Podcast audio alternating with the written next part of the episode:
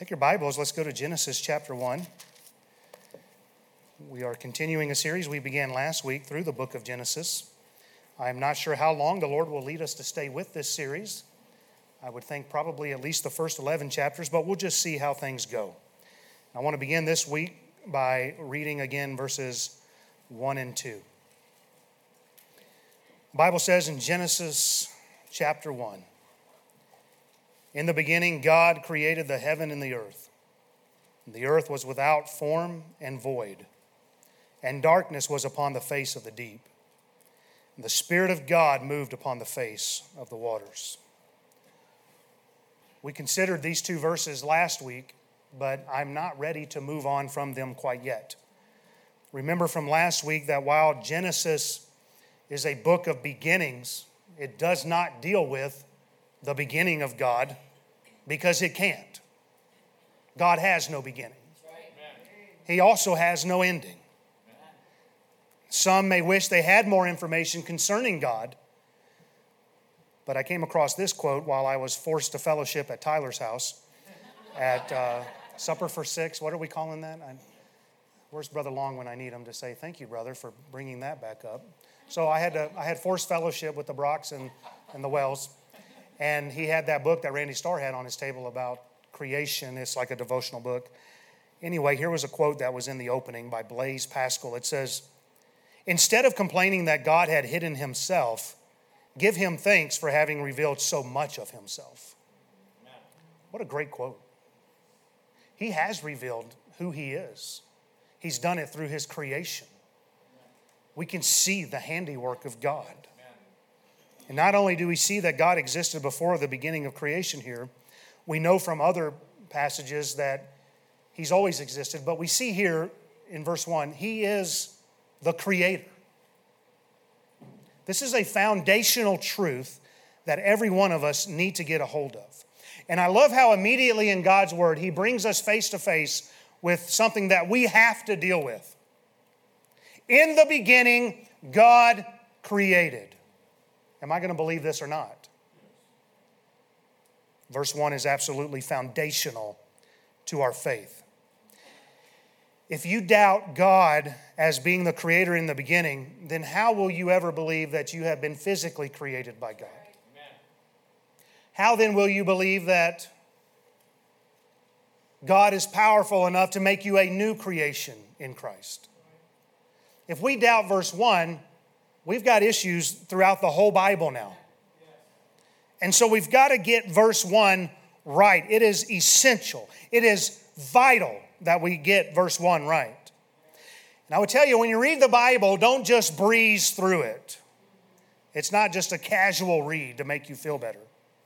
Read it slowly, purposefully, digesting as much as you possibly can as you are taking in the Word of God. Don't just read it for the sake of reading it. Amen. A lot of people do that. A lot of Christians just read it to read it. But what are you getting out of it? Don't just read it to read it, but make sure you're taking your time.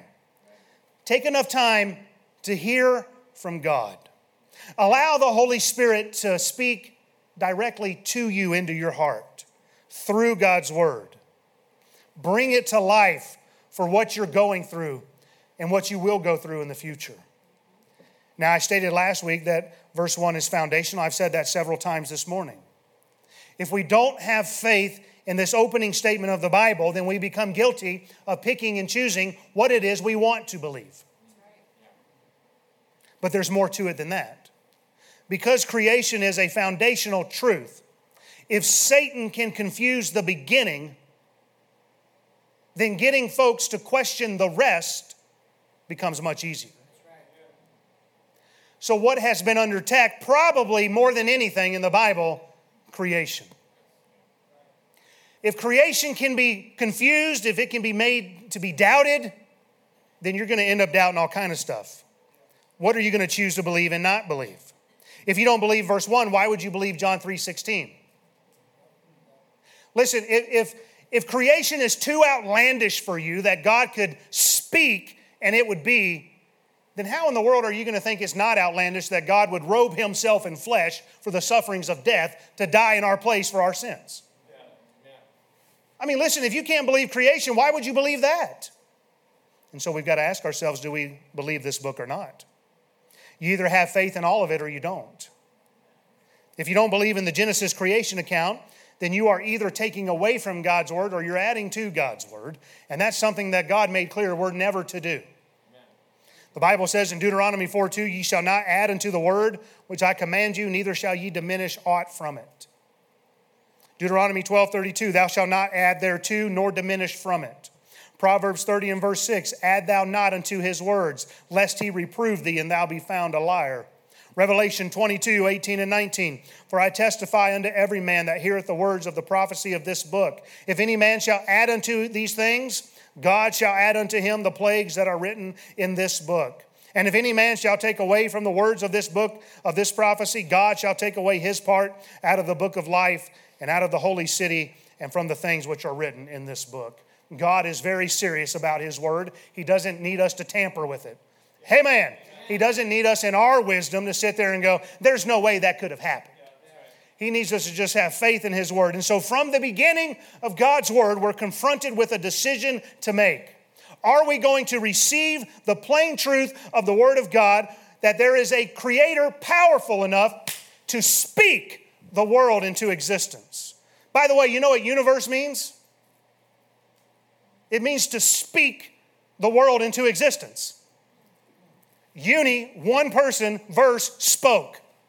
Universe. Isn't that amazing?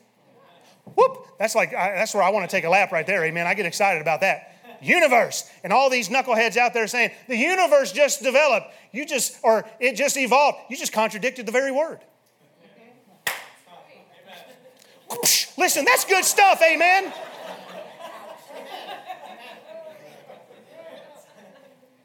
All right. I'm excited about it. Listen, uh, we're not to add to it by adding some, some reasoning. Well, you know, it, it wasn't that God really spoke it. God may have started the process and then it just did things on its own as God launched it. That's adding to the Word of God. Some just take away with it from some theory that could never be proven. Now, as you read your Bible, especially the Old Testament, you would be well served if you would just slow down and look for Christ. Look for Christ on every page. When we first got here, I think, Adrian, maybe a little bit after Pastor was in the middle of that series, I think, we got here of seeing Christ in the Old Testament. Some of you will remember that, and it motivated me to do that series. I've never been able to finish it because every time I started, I get orders before I now that I'm retired, I could do it, I guess. But uh, I would always start it at a church when I had PCS, and I never got to finish it. And so it's just so rich, is what I'm saying. You should read the Old Testament and look for Christ on every page. And if you'll do that, it'll, it'll just blossom before your eyes. The Old Testament, those parts that are boring, won't be so boring. Don't look at me like you don't think the Word of God is boring in some places. Bunch of self righteous Sunday morning Christians. Listen, you know when you get over there to Chronicles and you read about six chapters of genealogy, you're just like, where's Alexander Scourby when I need him just to read this for me? Amen. Uh, listen, you get over there to Leviticus and you're just like, okay, I get it. We got to be holy. We got to bring offerings. But listen, if you'll see Christ in that, it'll just open it up. And it'll be so much more real to you. It'll come alive. See Christ in all of it. You need to look for Christ throughout the entirety of God's Word. Revelation, the last book of the Bible, begins with these words The revelation of Jesus Christ. That could be said of the entire Bible. The revelation of Jesus Christ.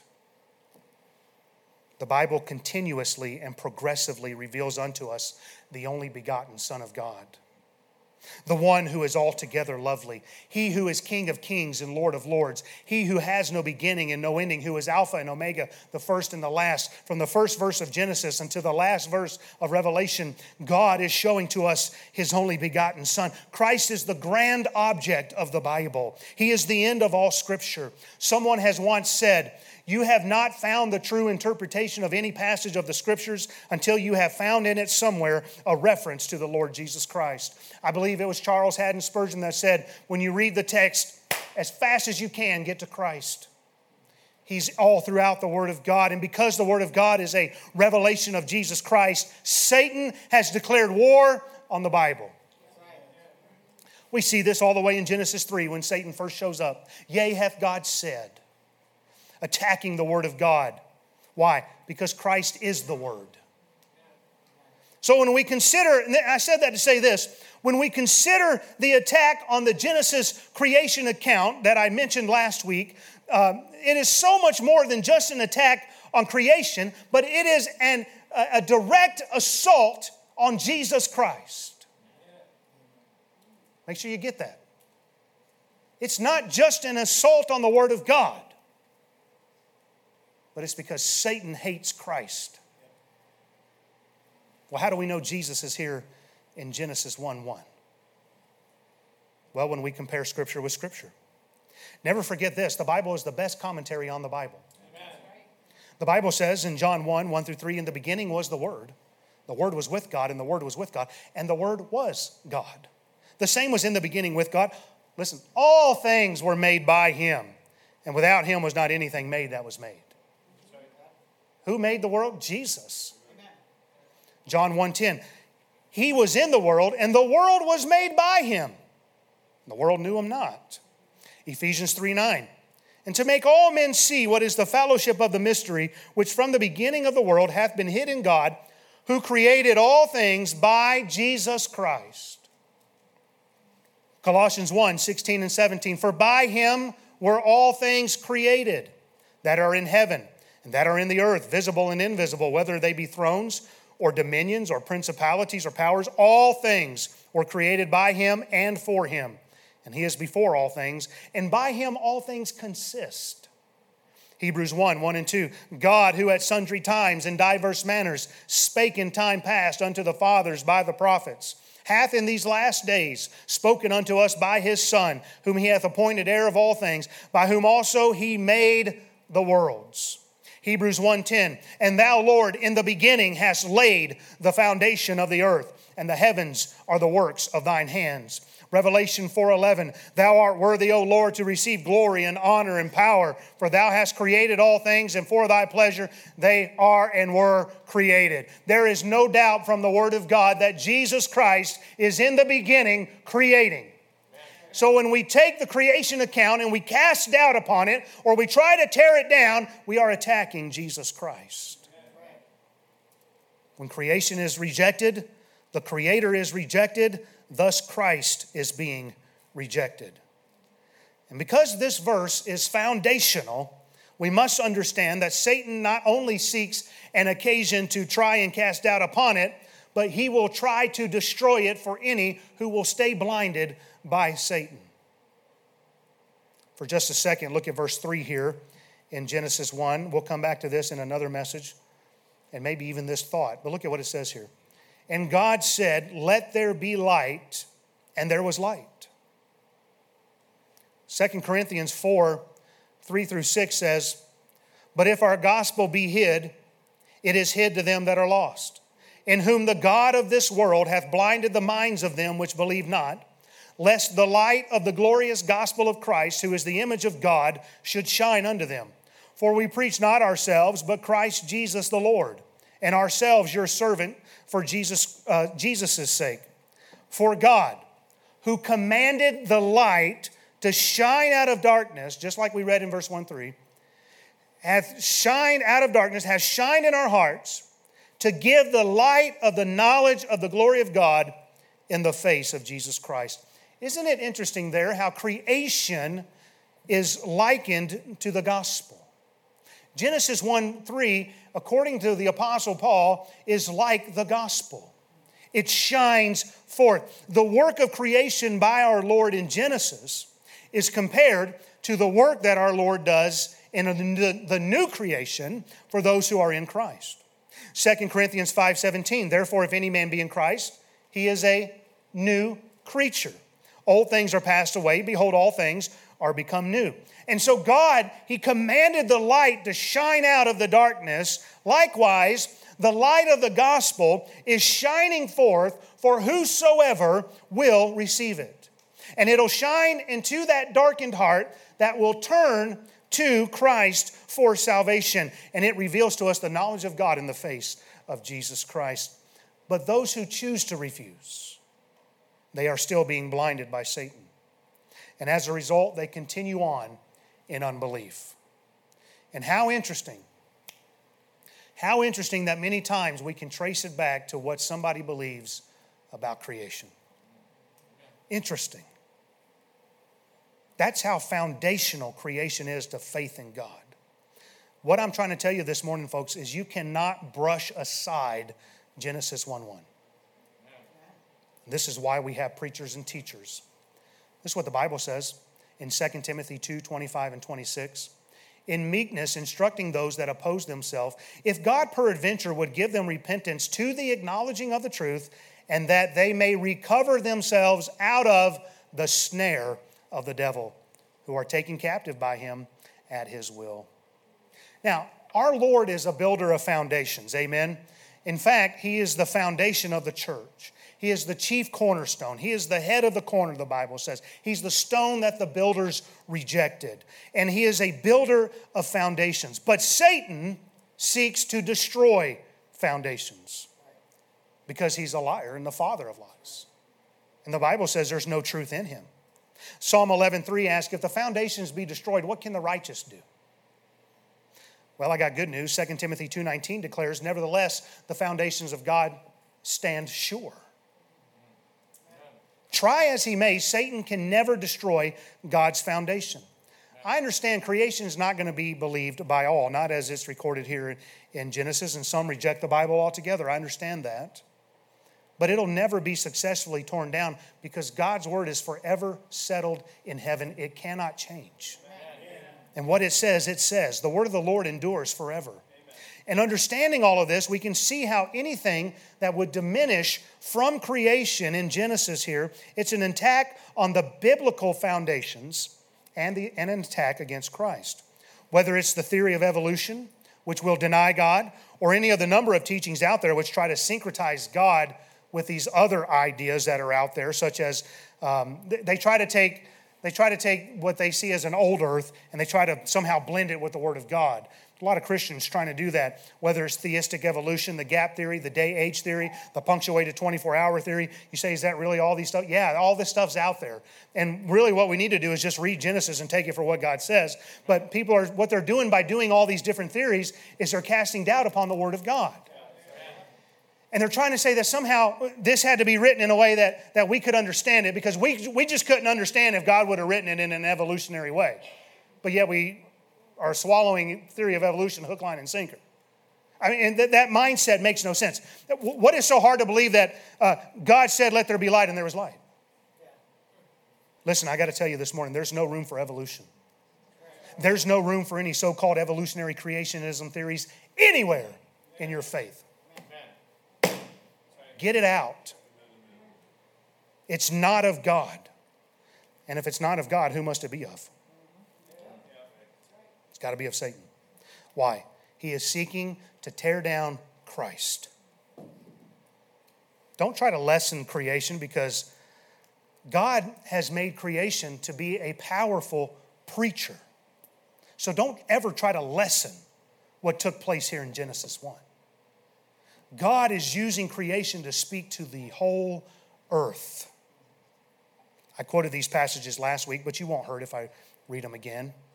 Psalm 19, 1 through 4 The heavens declare the glory of God, the firmament showeth his handiwork. Day unto day uttereth speech, and night unto night showeth knowledge. There is no speech nor language where their voice is not heard. Their line is gone out through all the earth, and their words to the end of the world. Creation is the original preaching in tongues. Amen. Every language hears it. Every tongue, every tribe, every people.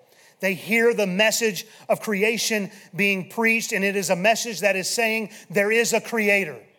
It is a message that is saying God exists and that He is mighty to save. And every language hears this message. It spans the entire earth to the end of the world. And it is through Christ's creative work that the Bible says that the world is without excuse Romans chapter 1, verses 20 and 21. For the invisible things of him from the, from the creation of the world are clearly seen, being understood by the things that are made, even his eternal power and Godhead, so that they are without excuse. Because that when they knew God, they glorified him not as God, neither were thankful, but became vain in their imaginations, and their foolish heart was darkened. I want to ask you this morning, church have you ever seriously considered creation? God's creation. David did. In Psalm 143 and verse 5, he wrote, I remember the days of old. I meditate on all thy works. I muse on the works of thy hands. Seems like most people today want to be amused. We have all kinds of ways to achieve this. But David said he mused on the work of God's creation. In some words, when you add the letter A, it changes the meaning to the opposite. Muse is to ponder, therefore, amuse is to be in a state where you don't have to think. We have entire parks dedicated to this art amusement parks. I love them and you love them. I'm not saying they're of the devil, but we have these things in our life where we have just wanted to be amused, amused, amused. When are we taking time just to muse? Speaking of that, I love this one. The word Gnostic means relating to knowledge. Therefore, someone who claims to be agnostic is someone who is dumb on purpose. that's not me talking, that's, that's what it means. Now, I've always had fun with that one in the military, amen. Try to witness to your coworkers and, well, I'm agnostic. Oh, so you're dumb on purpose. Anyway, when you gaze on God's creation, what do you see? What do you hear? Have you ever just stood in awe? Out at our place, you can see so much of the sky. And at night, especially now that we're getting into the cooler nights and the air's getting all crisp, and every night with, when the clouds aren't there, you can see the Milky Way. You can see all the constellations. You can watch them as they march around the sky. And a believer is left just to stand there in awe that we're just this tiny little dot in God's creation. Why would a God who is so mighty, that could speak creation into existence, care so much about someone as insignificant as me? The hymn writer pondered this as he wrote the words to the song we sang, How Great Thou Art. Listen to the first three stanzas. Mike didn't know I was preaching this, and I didn't know he was singing it. O Lord my God, when I in awesome wonder consider all the worlds thy hands have made, I see the stars, I hear the rolling thunder, thy power throughout the universe displayed. You know, the original, when it was first translated, instead of worlds, it said works. Instead of rolling thunder, it said mighty thunder. But some pansies got a hold of it and decided to change it up. God's mighty. Amen. When through the woods and forest glades I wander and hear the birds sing sweetly in the trees. When I look down from lofty mountain grandeur and see the brook and feel the gentle breeze. Now, listen to what the songwriter does he's considering creation and all that's taking place. And then you get to the third stanza, and he goes, And when I think that God, his son not sparing, sent him to die, I can scarce take it in. That on the cross, my burden gladly bearing, he bled and died to take away my sin. You see that transition that took place?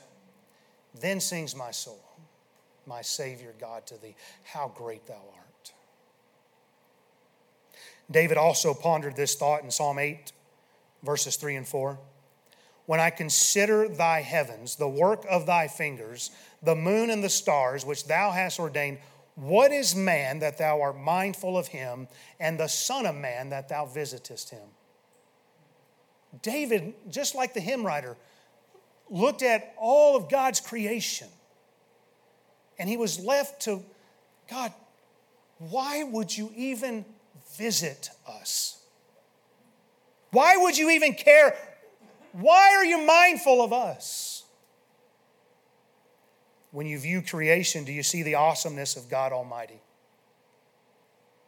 When God was dealing with Job at the end of the book there, of the book of Job, he turned Job's attention to creation. How many of you remember for about four chapters, God just hammers Job with all these questions? And they're all surrounding creation. Answers that, questions that Job had no answers for. God began it with this in Job 38, verses 4 and 6 Where wast thou when I laid the foundations of the earth? Declare if thou hast understanding. Who hath laid the measures thereof, if thou knowest? Or who hath stretched the line upon it? Whereupon are the foundations thereof fastened? Or who laid the cornerstone thereof? You know what Job said halfway into God's questioning? You get to Job chapter 40 and verse 4, and Job speaks up and he says, Behold, how vile I am. What shall I answer thee? I will lay my hand upon my mouth. God goes on, keeps asking him all these questions. In Job 42, verses 2 and 3, Job finally said this I know that thou canst do everything, that no thought can be withholden from thee. Who is he that hideth counsel without knowledge? Therefore have I uttered things that I understood not, things too wonderful for me, which I knew not. Get this now. When he got to verse 6, Job said, Wherefore I abhor myself, and I repent in dust and ashes. Do you see this morning how powerful of a preacher creation is? Powerful enough that when God was dealing with Job, who was a righteous man, he was a Christian, he was saved. As God is dealing with Job, where were you when I laid the foundation of the earth? You tell me how it is that the calves bring forth. You tell me where Leviathan's at. You tell me all these things. And Job said, I'm nothing before you. I'm nothing. I abhor myself.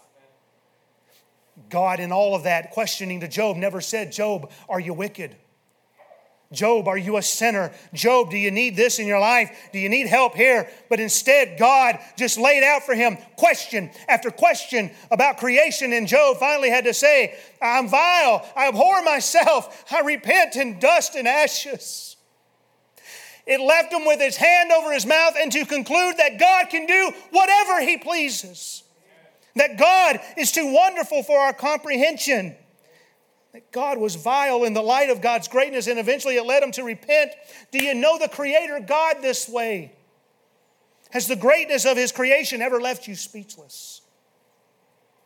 When you walk along the ocean's tide, do you realize it is God who set that boundary upon the sea? That it can't go no further than He allows it. Psalm 104, verses 5 through 9, speaking of God, says, who laid the foundations of the earth that it should not be moved forever. Thou coverest it with the deep as with a garment. The waters stood above the mountains. At thy rebuke they fled. At the voice of thunder they hasted away. They go up by the mountains. They go down by the valleys unto the place which thou hast founded for them. Listen now. Thou hast set a bound that they may not pass over, that they turn not again to cover the earth. Isn't it amazing? Isn't it amazing that we know when the sun is going to rise? We know when the sun is going to set. We know when the moon will wax and wane, when it's a new moon, when it's a full moon. We know when the meteor showers are going to pass overhead. We know when the planets will be aligned. We know when the flowers will bloom, when the cows will calve, when the birds will migrate back into our area, and on and on. And if all of this was just a cosmic accident, then how is there so much order out of all that chaos? It's because there's a God who created it and he orchestrates it. It's because Hebrews 1 3 tells us that Christ is upholding all things by the word of his power.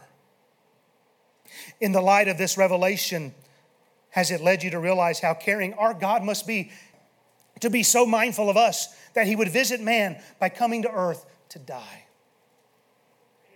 Imagine the Creator dying for his creation. That makes no sense. But that's exactly what he did. He was born to die for us. Even though he would come into his own and his own would receive him not, he still went to Calvary. He still died a violent death. He still shed his blood that we could have our sins washed away. What a joy and privilege it is to know my Creator. Amen. I know Him. When someone starts preaching evolution, I can speak up and say, wait just a minute. The Creator of this universe is my Father. Can you say that? God sure wants a relationship with you. Not because you're something special, but He wants to walk with you, He wants to talk with you. Have you allowed the Creator to make you a new creation in Christ? So in Genesis 1 1, we see Christ the Creator. In the beginning, God created the heaven and the earth. And this is foundational to our faith. Don't sit back and allow Satan to try to erode this, water it down, or tear it down. You're a child of the King. Act like it. Let's pray.